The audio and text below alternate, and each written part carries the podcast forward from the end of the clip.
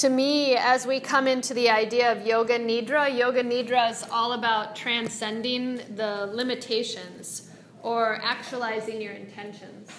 It's a really interesting concept, and I loved when some of you were really honest and said, I don't know what Yoga Nidra is, and I'm excited to be here. And I liked how some people were um, inferred that it was about um, meditation, where you're relaxing into your true self, um, exercise in accepting. Uh, the idea of connecting and cleansing, that was beautiful too, and surrendering into deep thought.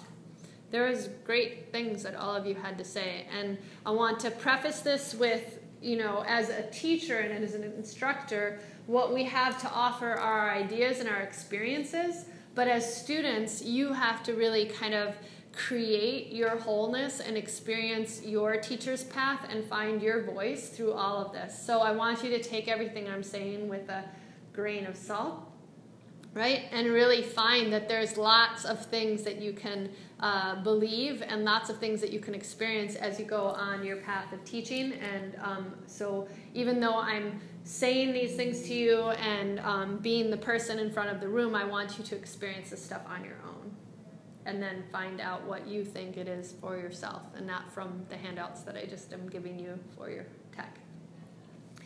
The idea of yoga nidra is uh, really a simple practice, but it has tons of profound results. Let's think about the, the word itself of yoga. What does yoga mean to all of you?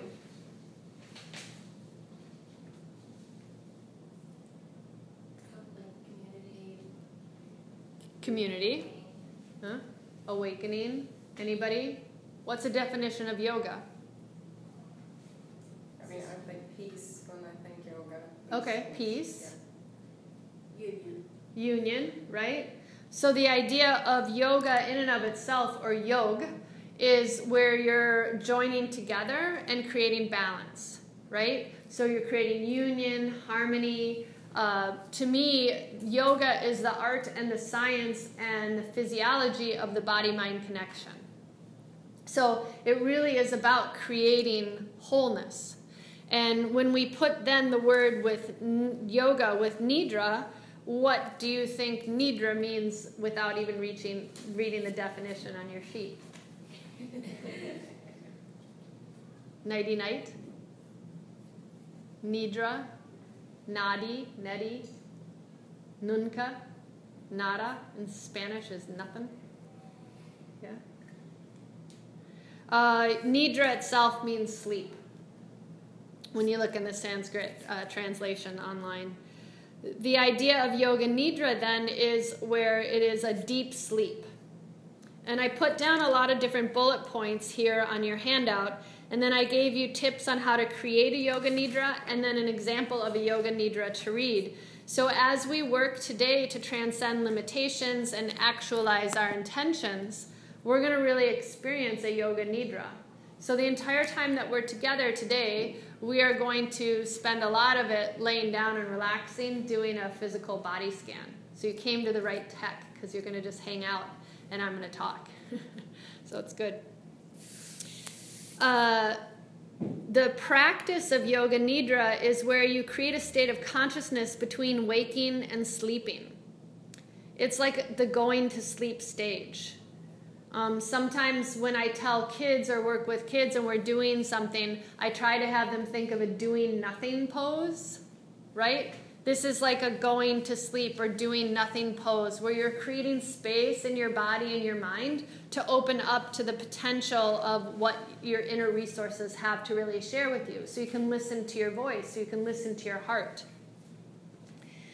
Uh, yoga Nidra is a state in which the body is completely relaxed and the practitioner becomes systematically and increasingly aware of your, their inner world by following a set of verbal instructions. In some ways, this is almost like self hypnosis. Has anybody ever done hypnosis? Hmm? It's kind of cool. But it's interesting because if Patanjali, as the Yoga Sutras came out, if Patanjali really was um, helping people get out of pain and suffering and find freedom, then the idea of self hypnosis is very similar to that, right? We're trying to change or flip the switch in our mind so that we can get rid of the samskaras, the broken records, and really open up to our greatness, to our inner truth, to our light, to our brightness, our radiance. So, the idea of practicing this is where you are aware of the inner body by following a set of verbal instructions. And this state of consciousness is different from meditation, in which concentration on a single focus is required. How many people meditate? Oh, how fantastic, right? Meditation is a really hard thing because you're just letting the thoughts come and go, but you're not getting focused upon it. It's the idea of that single pointed focus of just following the breath. When you're doing more of a yoga nidra, you're um, not really doing that same idea of concentration on a single focus. You're actually remaining in a state of light pratyahara, which is sense withdrawal, light pratyahara, with um, their with your senses internalized. So you're withdrawn, but the hearing still connects you to the instructions or the process of what you're doing. So you are in some ways a little bit thinking, but it it's you're uh, subliminally taking in the words and allowing them to affect or help you to change or control what you're going to be doing. Whereas when you're meditating and you have that single pointed focus, you're pretty much just in a space of open awareness where you've dropped in and tuned into yourself, but you're anchored in this more of a free space where you're not listening to things you're just anchored into the breath. So then when you're doing the the idea of yoga nidra and you're really practicing it, you're concentrating because you need to kind of hear the instructions. Cool? Yeah. So would you say there's a very subtle difference between Shavasana and Yoga Nidra? Yes. Okay. Yes. Very similar, but yeah. it's Mm-hmm. Shavasana to me, and this is just my personal ex- uh, uh, uh, concept of it, and anybody can chime in if they want to. But the idea of Shavasana is that because we are alchemists of the practice and we're creating integration through the flow or your moving meditation, that what you're doing in Shavasana is you're allowing uh, more of a, because um, it's called corpse pose, right? So you're burning off anything that no longer serves you, and you're allowing everything to integrate and become whole again. So your central nervous system has time, and it's more of like a laying down mindfulness experience. But there's no guided meditation through your Shavasana. It's where you just let yourself come into that place of single pointed focus and you float on the bliss of the breath. So it feels more like uh, Shavasana is more of a surrender to what just came before, mm-hmm. and then maybe Yoga Nidra is a very, a little bit pointed, mindful, you're doing something. I mean, very subtle, mm-hmm. but you're doing something. Mm-hmm. Yeah. Whereas Shavasana, it's you're literally practicing corpse pose. Mm-hmm. Mm-hmm. That's uh, the question here uh, for background knowledge and benefits of Yoga Nidra. It says just lie down and do nothing with a question mark because it's kind of like you are lying down and doing nothing, but it isn't Shavasana. Shavasana is where you're integrating the practice and you're allowing your central nervous system to reap the benefits. When you lie down in um, Yoga Nidra, you're combining an alert awareness and profound relaxation. So you're not just hanging out and integrating like you do in Shavasana, but you're um, doing soothing non movement relaxation experience of a yoga sleep where it's a meditation that's guided. Mm-hmm. This is a really powerful technique, and it's one of the easiest yoga practices to develop and maintain and incorporate into your life. There are tons and tons of videos and uh, you know things on your um, iTunes where you can listen to podcasts, or you can listen to a YouTube station, or you can listen to someone's SoundCloud page, where you can really figure out um, uh, how to follow along uh, with one of them. Even um, has anybody do Insight Timer? It's a meditation timer. They have yoga nidra practices on there that you can do as a mindful meditation practice. But it's super easy and it's a great way to get your students engaged in the practice of meditation without making it scary or uncomfortable because they're still hearing your voice and your voice is still keeping one focused on a particular thing. It allows your unconscious mind to kind of open up to the breath. It allows you to peel away the layers. A lot of people feel this is a very therapeutic practice where you can um, kind of uh, just like in hypnosis let go of things that no long, that are clinging to you that might not be yours but you just keep carrying them and it's weighing you down and making you feel unhappy or uncomfortable or depressed this is a way to allow your unconscious mind to let go the great thing about a yoga nidra is you can't really do it wrong right and in the outline that I um, show you, um, you can create any kind of um, storyline based on the uh, format. It's really how you as a teacher wants to teach it. Yoga Nidra is among the deepest possible states of relaxation while still maintaining full consciousness. Um, what's interesting about this is that there's lots of studies going on right now, whether it helps people who are suffering from PTSD, you know, with war vets. Um, they're doing a lot of study in uh, nursing homes. They're doing studies even with like children who have suffered traumatic things. It's really been great to reduce tension and anxiety. And it's a wonderful way to kind of literally uncoil right? Because we want to open up our energy channels so that they're not blocked. We want to create that freedom and liberation. And what is liberation in Sanskrit? Moksha. Freedom and liberation is defined in Sanskrit as moksha. And that is one of our main goals of the practice is to um, find we let go of the poisons and the toxins and the broken records and the ruminating thoughts that sometimes bring us into the black hole of depressiveness and allow our practice to create integration and wholeness, right? To create yoga so that we are free. And then in turn, we can harness the pure potentiality of breath for greater good and more amazing things and to make our life more um, where we have santosha. You know what santosha is? So, santosha is the idea of um, happiness or contentment. Mm-hmm. And that's a really hard thing to do because we don't often see or hear people being content, right? And this yoga nidra, or even listening to something like this, allows you to find contentment because you're reducing tension and anxiety. Yoga Nidra refers to conscious awareness of the deep sleep state, and this is referred to as prajna. And prajna in Sanskrit, I gave you a definition here, is the highest and purest form of wisdom, intelligence, and understanding. So when you elevate yourself up through opening up the lines of communication in your body, you can get into, and yogis didn't know about the science of the mind, right? And about the amygdala and how that's your animal brain, and you're usually stuck in fight or flight when you're stressed out.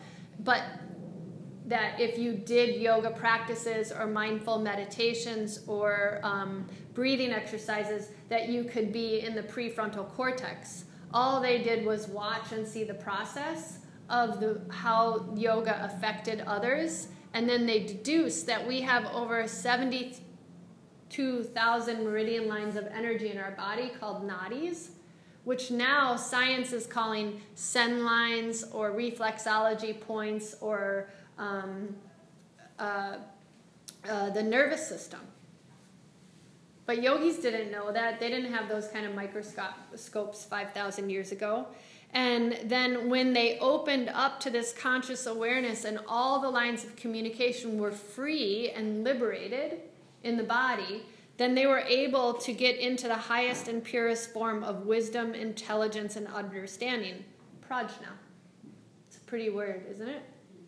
Hmm. It's interesting because I was trying to give you a really good background and understanding of this, and the first kind of way or time that yoga nidra was kind of um, showed up in, in, in the Indian philosophy or Eastern philosophy is that Krishna is often associated with yoga nidra in the epic Mahabharata. So there's great stories um, uh, that are Upanishads it's almost like Aesop's fables or stories that give you really good ideas on how to um, uh, use yogic philosophy in everyday life. You know? And these stories of the Mahabharata, that's where Krishna is associated with Yoga Nidra. So it's over 2,500 years old, these stories. Which just turn out to be like you know, um, moral precepts or, uh, you know, ethical ways of doing no harm. You know? Same thing as the golden rules or the Ten Commandments or whatever, you know, religious background you come from and you believe in. Uh, focused attention and abiding trust in the process, unconsciously held obstructions and energetic blockages are released. So that's a pretty huge thing because um, if you believe that yoga is based upon energies, when these 72,000 meridian lines of energy intersect, that's what yogis call the chakras. So the chakras, in and of itself, have a whole they're fraught with history and significance and you know people just study the chakras people just um, use a lot of energetic things to help to heal their bodies. You can go to an energy healer, or a shaman or um, someone who does like um, a stone massage, right? And they put crystals on you. But there's all kinds of different ways to um, get rid of the unconsciously held obstructions and energetic blockages in your body. Even a moving meditation, because people like to move, that's a great way even through a vinyasa practice to help people to start to let go of things that they no longer need in their body or is obstructing their path or they can't get past it. But they have noticed through the studies of Yoga Nidra how this focused attention and trusting in the process allows you to release energetic blockages. A lot of people, as I've been mentioning it before, compare it to hypnosis it this reduced stress leads to a profound sense of joy where you create a lot of connections and integration uh, in your body mind um, that allows you to be yoga, to be whole again.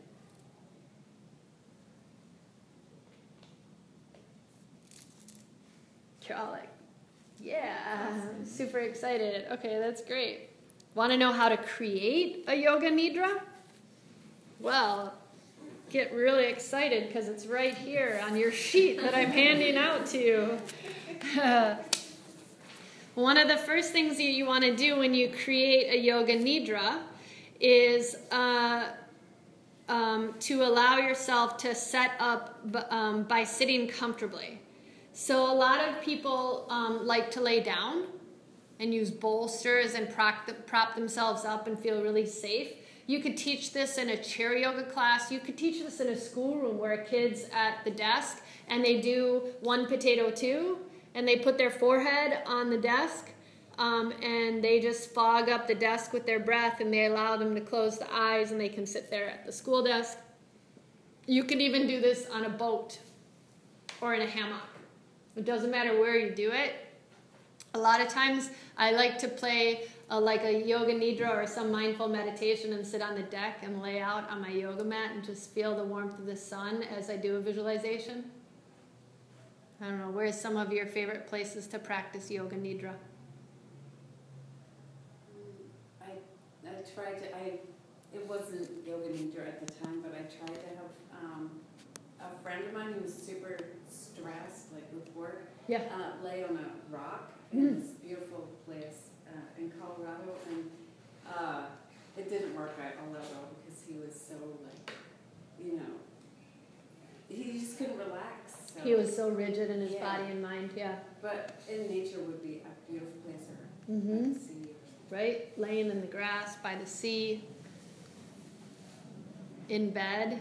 You could even lay in bed and meditate in the morning or before you go to bed. That's a great way to get a good night's sleep. Uh, but you want to have a really comfortable place so that you can calm and soothe your entire body. And then in turn, you pretty much are allowing yourself to welcome the sounds the sounds of an airplane, the sounds of a paper rustling, the sound of the breath, the inhales and the exhales. And even like what your taste is. Maybe you just drank some watered down tea, like I did, or you had a, some chocolate, or you just had lunch and you can kind of have like a sesame seed in your mouth still stuck. But you start to maybe create that whole body awareness where you allow yourself to um, uh, get more in tune. You can either have your eyes closed or your eyes open, but eyes closed works a little bit better because you truly are relaxed. And that's where it says you can even focus on color and light. One of my favorite um, meditation teachers always says when you close your eyes, you see a lot of the like things in front of it, right? You see like the spots of the white and the black and the dark, but can you look into the darkest dark point behind the eyelids? So that you're always using your words as a storyteller to really cue people to come into a deeper state of being.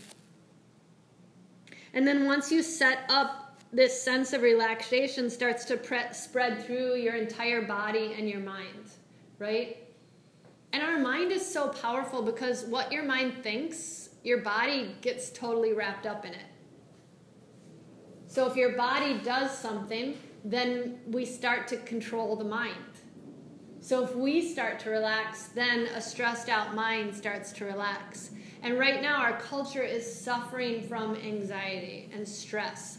And these practices are so awesome. And the amazing thing is that you have the opportunity as teachers to share this stuff. It's really cool. How many people like to be storytellers? Mm, kind of, sort of, right? Maybe. Maybe. Yeah. Well, this is an opportunity to put on a different thinking cap. How many of you like to journal? Okay. And you journaling in the computer is good too. Like posting an Instagram post, I'm counting that as a journal experience. okay. Social media has turned us all into bloggers and journalists. But if you are able to create an environment uh, visually with your words, that's how the student is really going to be able to let go, to let good and goodness come into their body. And we all, by birthright, as we talked about this weekend, we are totally able and free from the day we're born. But something happens. Our diaphragms start working properly when we turn about five years old all of the shoulda, coulda, wouldas and the walls start to build up and we become a little bit more internalized. But yoga helps us to break free of those bonds, and storytellers have a great way of enticing others to let go. So I want you to all, after this, maybe have an opportunity to start journaling, even if it's a paragraph or a sentence a day.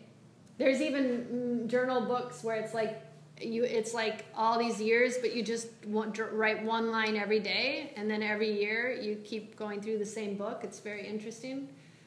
Journaling doesn't have to be a big thing. If you're a drawer you could draw you know? But the idea of as a teacher you are a communicator and your strongest tool is your voice. It's not going to be how good you adjust someone. It's not going to be how great your yoga pose is but it's really going to be your voice and how you communicate things Cool. I bet you all are really excited to lay down and just go through a visualization. So, as we create space to allow relaxation to go through your body mind connection, the first thing we really want to focus on is to bring your heart's deepest desire. And this does not have to be this way, but a lot of times when you create space to set an intention, it really gives you more opportunity for health, well being, and awakening. And think about it if we're body mind isn't working together, right? And we're running around like chickens with our head cut off, basically, we're disconnected.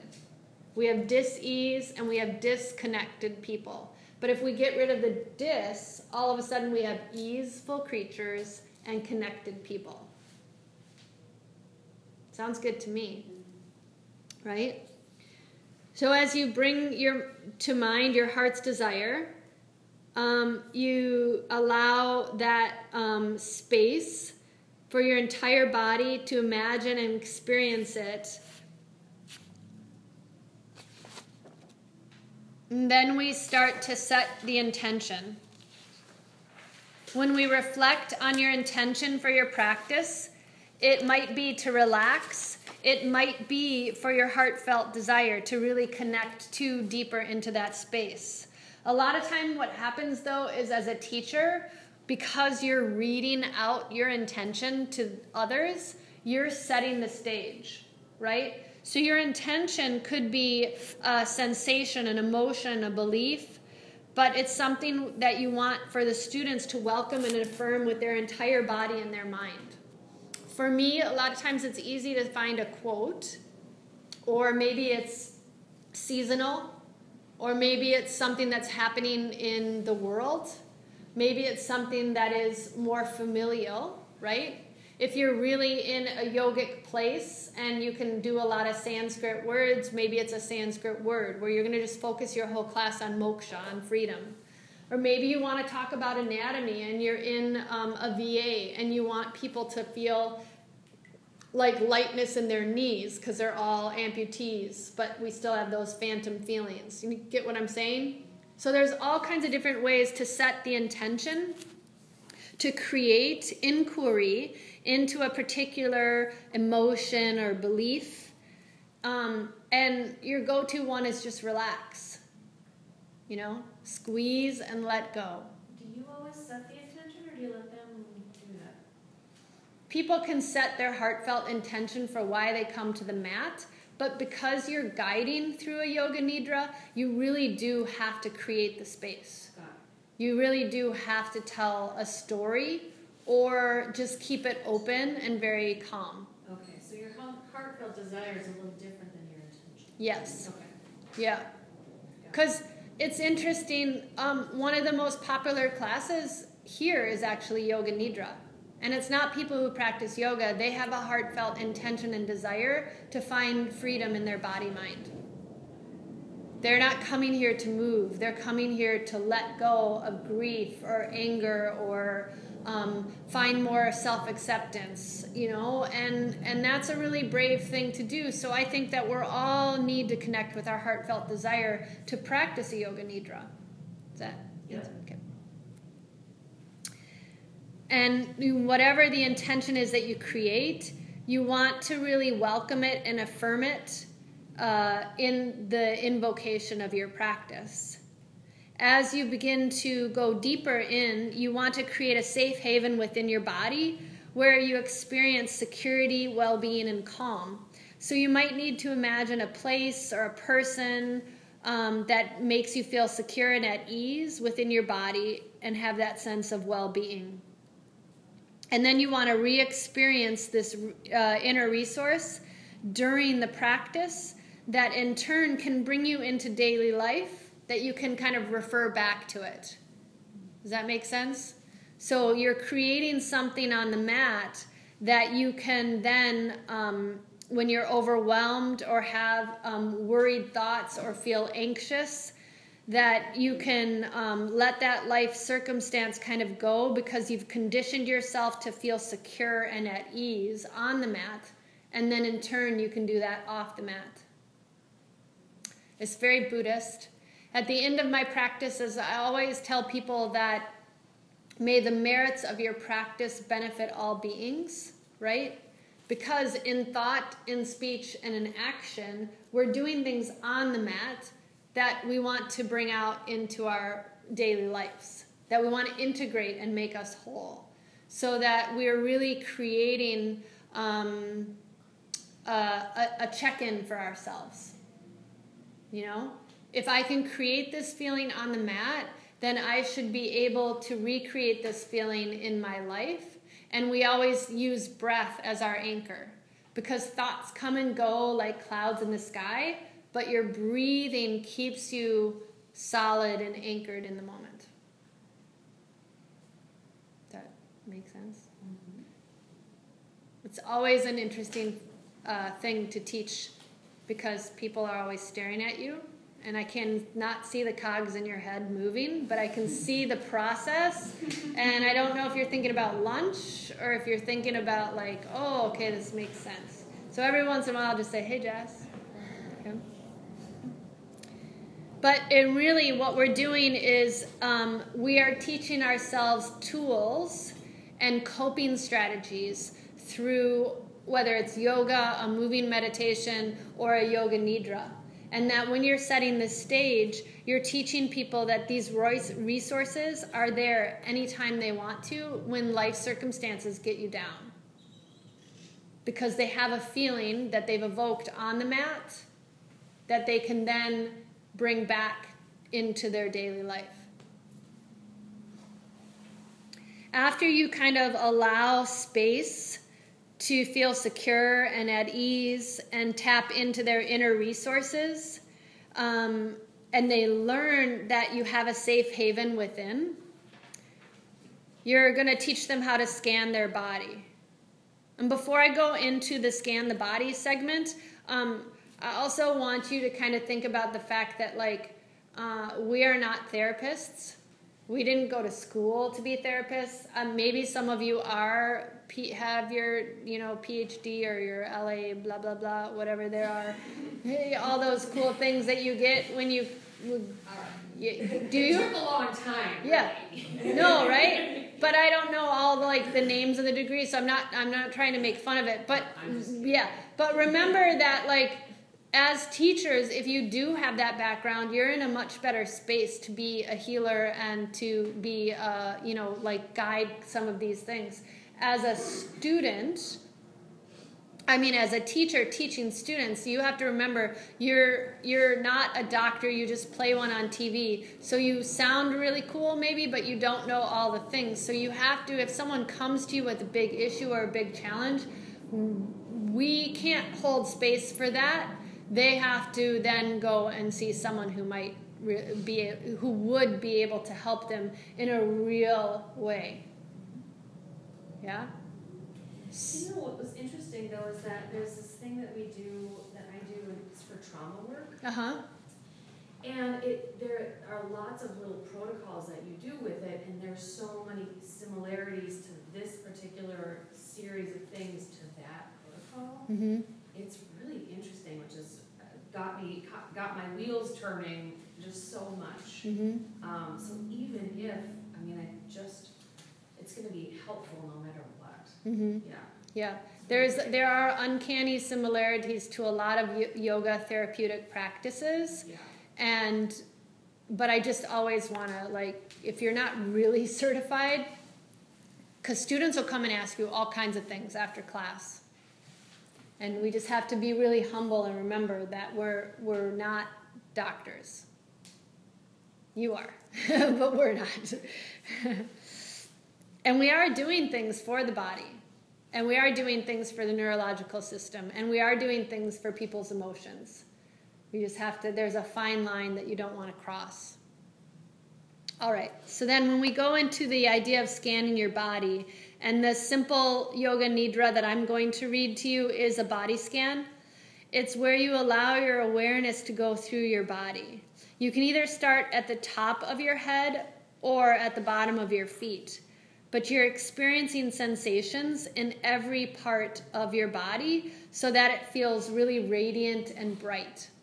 And if someone is disconnected or suffers from a dis ease, then all of a sudden you're creating new awareness Even saying breathe into your kneecap, feel it float up. Um, like what did I say today? Like a um, like a UFO, and all of a sudden you're like, whoa, because you have a new awareness of a body part that maybe you don't really even think about or honor, and that's pretty huge for people.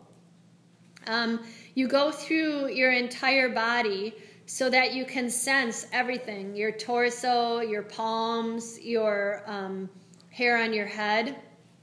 And you also want to cue when you're doing these scans, experiencing the sensations.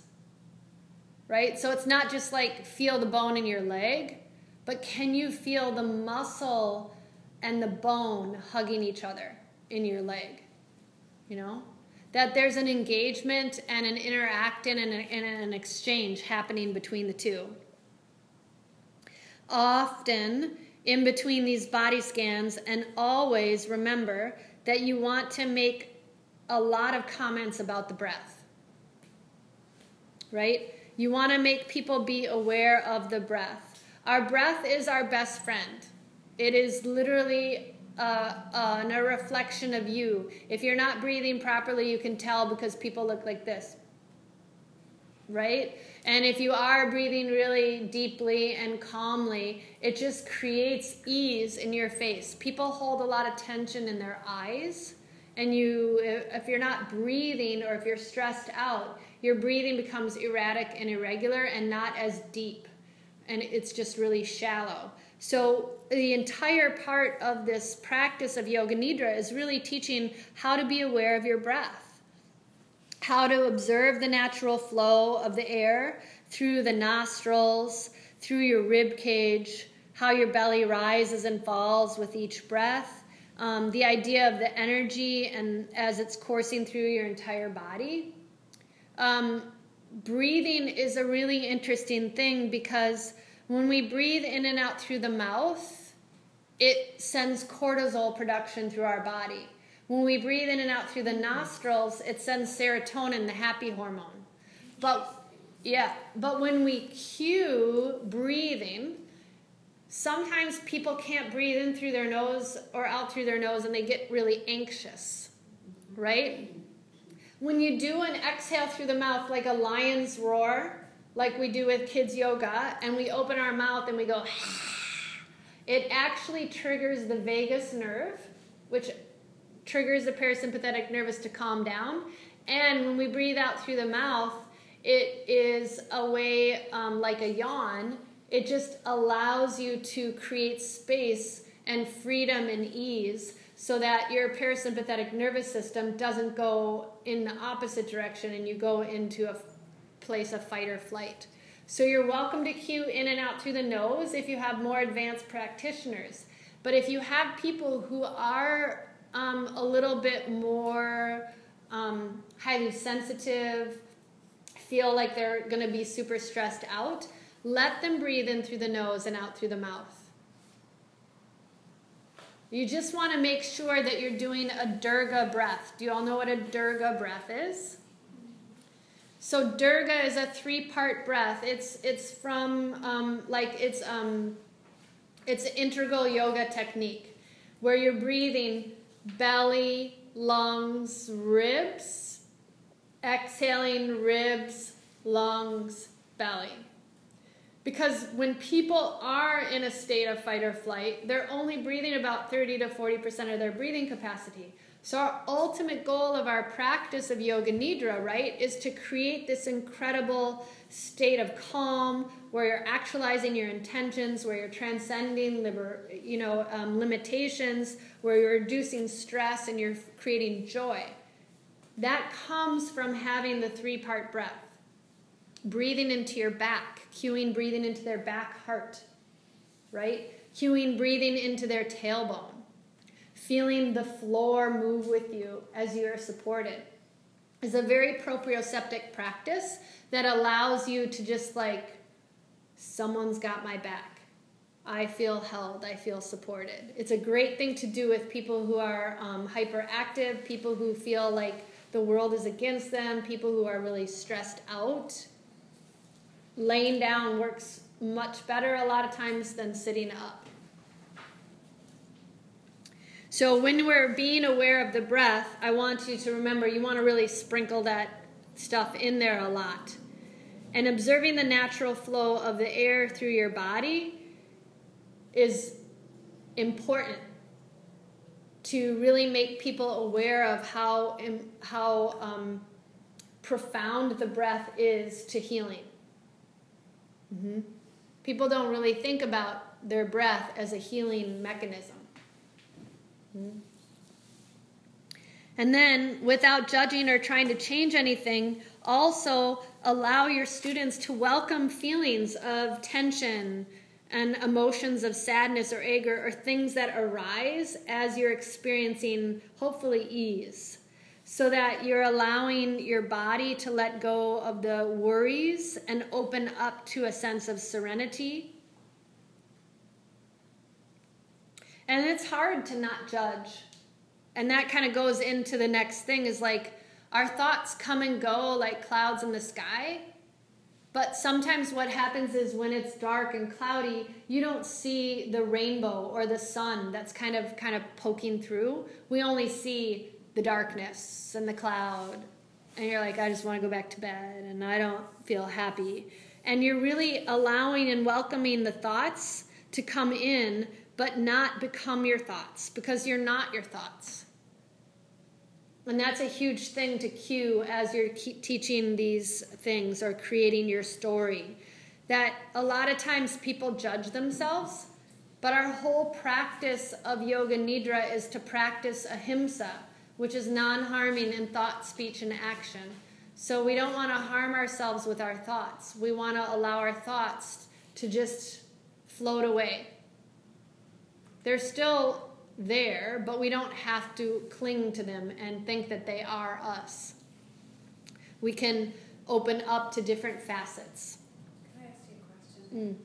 Mm. Um, have you ever had to handle or um, say if you're doing a practice with people and you know a particular person is really suffering and they can't handle that going within because of some trauma or something? I mean, what? How would you deal with that? They usually fall asleep Oh. Hmm. Their mind kind of, I'm not a doctor, I play one on TV. But um, a lot of times, if people are really stressed out or disconnected, a lot of times in yoga nidras they fall asleep because their body just needs to relax. On a subconscious level, something's happening, but they might just fall asleep. Mm, I, I mean, and people might get up out of your class and just walk away, but you can't own their stuff. Because we're not he, we're not he, yeah it's not part of you. You know there's enough in here that keeps people grounded into their body mm-hmm. and so the chances of someone going away with trauma reduces but it's not completely gone but keep bringing someone back if they've dissociated because of trauma bringing them back into their body and into their space is is what needs to be done. So most of this brings them into their body already. So you're halfway there. I mean, you're doing that. Because it's grounded, right? It's super grounded, okay. right? So at the end of anything that we do is always get them back into their body or into their space. Yeah. That's great. Mm-hmm. So to witness their thoughts, but not become the thoughts.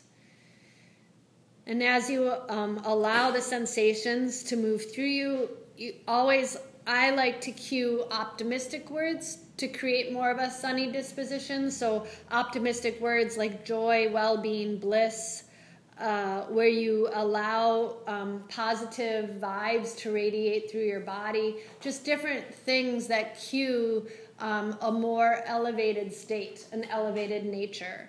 Uh, that we have to keep remembering that it is part of our practice is to feel uh, bountiful, beautiful, and blissful. And part of the reason we practice yoga, it's not the physical moves, but it's actually to get out of pain and suffering and find happiness and joy and healing through breath. That harmony we're creating on the mat that people feel they might see it just as a workout, but there's something happening subtly. And so those positive words to guide you back to joy, to, to guide you back to your true nature is what we're trying to do. And then in turn, you're observing yourself. You want to be aware of, um, you know, um, how you feel, those I am, I-ness kind of things. And you're allowing um, to be the observer or the witness. And I think that when we get to the idea of pranayama, if anybody's studied pranayama or studied the breath ratio classes with me or breath work, is I always like to say um, when we're practicing pranayama, we become the witness or the observer, right? And in turn, this is what it's kind of tr- teaching you to do is that you're witnessing or observing and you're just dissolving into consciousness. You're dissolving into awareness. You're allowing yourself to be awake, and you're conscious of the self. It's pretty cool. And then you allow yourself to reflect on your practice. So that as you reflect on the journey, you can affirm how you're feeling. You can allow uh, the ability to feel this deep unchanging peace that underlies every circumstance in your life. You are trying to um, use the reflection to show that um, both pleasant and difficult moments can um, happen, but you're always integrated and that you can re- reconnect with that sense of balance. Right? Within your heart, you carry a portable paradise but a lot of times when you're really stressed out or when you're really negative or angry or anxious or worried, sometimes you don't uh, have that observer or being the witness kind of a space. You just get caught up in the turmoil. And I guess the whole idea of Yoga Nidra is to allow you to find calm within the center of the storm. And you have this wonderful yoga nidra that you've created to calm and soothe the whole body. And then to finish, you find a way, after a little bit of reflection, to transition back to this moment where you come back into the um, surroundings um, wherever you're doing your yoga nidra practice and you allow yourself to. Um, find sensation in your fingers and toes, maybe bend your knees, maybe sway a little bit from side to side. And then you roll. I always like to roll to the right side because it triggers the um, opening of the left nostril. So it opens up the right hemisphere of the brain. So it allows the more feminine and lunar qualities to kind of happen ease, compassion, creativity. And then you press yourself up and you can have the students either have their eyes closed or their eyes open and then say some kind of um, gratitude thing, whether it's placing both hands on top of your heart or whether it's having the Anjali Mudra where they hold the preciousness of their heart in their hands, but that you offer some way of honoring the experience, you know? And, um, and, and allowing that to uh, really represent. Um, that a positive message that you did something, you know, and that, that you honor and are, are humble to yourself. And then you, everybody gets up and goes and has life and all that good stuff. Cool. So that's basically how you would set the stage for um, creating a yoga nidra. Mm-hmm. Can I quickly go back to what you mentioned that breathing in through your nose um, triggers serotonin, the happy drug, and then go breathing out through your mouth releases cortisol? Yes, so if you breathe in and out through your nose, in and out, In and out through your it gives you serotonin, the happy hormone, and it allows your parasympathetic nervous system to work. So when we're practicing yoga, we really try to breathe in and out through the nose. Yeah. And then when you breathe in and out through the mouth, like it's really good for pets to cool down, Uh-huh. right? But for people, when it's it's like you're hyperventilating and you're. Sending cortisol through your system and it's stressing you out. So, our ultimate goal is to teach people how to breathe in and out through the nostrils. Thank you. You're welcome. hmm So, this kind of going to sleep space uh, is simple, but it's really profound, and it allows you to reduce stress and create connections, and it allows you to tap into that uh, prajna, your highest and purest form of wisdom. And you walk out of a class. Uh, just like a yoga class where you do a really taxing yoga class and you feel really integrated and whole, but you also feel like, wow, I like I'm all loopy or I'm lightheaded or I feel like I'm floating on air. It's the same thing that would do in a in a, a deep sleep or a mindful meditation like um, yoga nidra. You really feel that your focused attention and allowing yourself to open up unconsciously has kind of gotten rid of some energy blockages. And then all of a sudden, when all those obstructions are gone, and then you walk out into your real day and your world, you feel lighter. You feel more levity and elevated and more peaceful. Is there a minimum number of minutes for benefit? Nope. Does that make sense? Yep. I mean, the idea is to go through the whole body, hopefully. Whether you're cultivating seeds of mindfulness and planting something like a garden within you, or you're going on a journey where you're on a sailboat, but that every part of your body gets the effect and that you aren't just like um, touching uh, the right elbow and the left foot and then it's over. Okay. Mm-hmm. Yeah, that's a great question. Anybody else have a question? Um, so you can take them on a, like a visualization journey? Mm-hmm. As long as the whole body, each piece of it goes along with it. Correct, because you're a storyteller. hmm And in turn, people will be more engaged with the process. hmm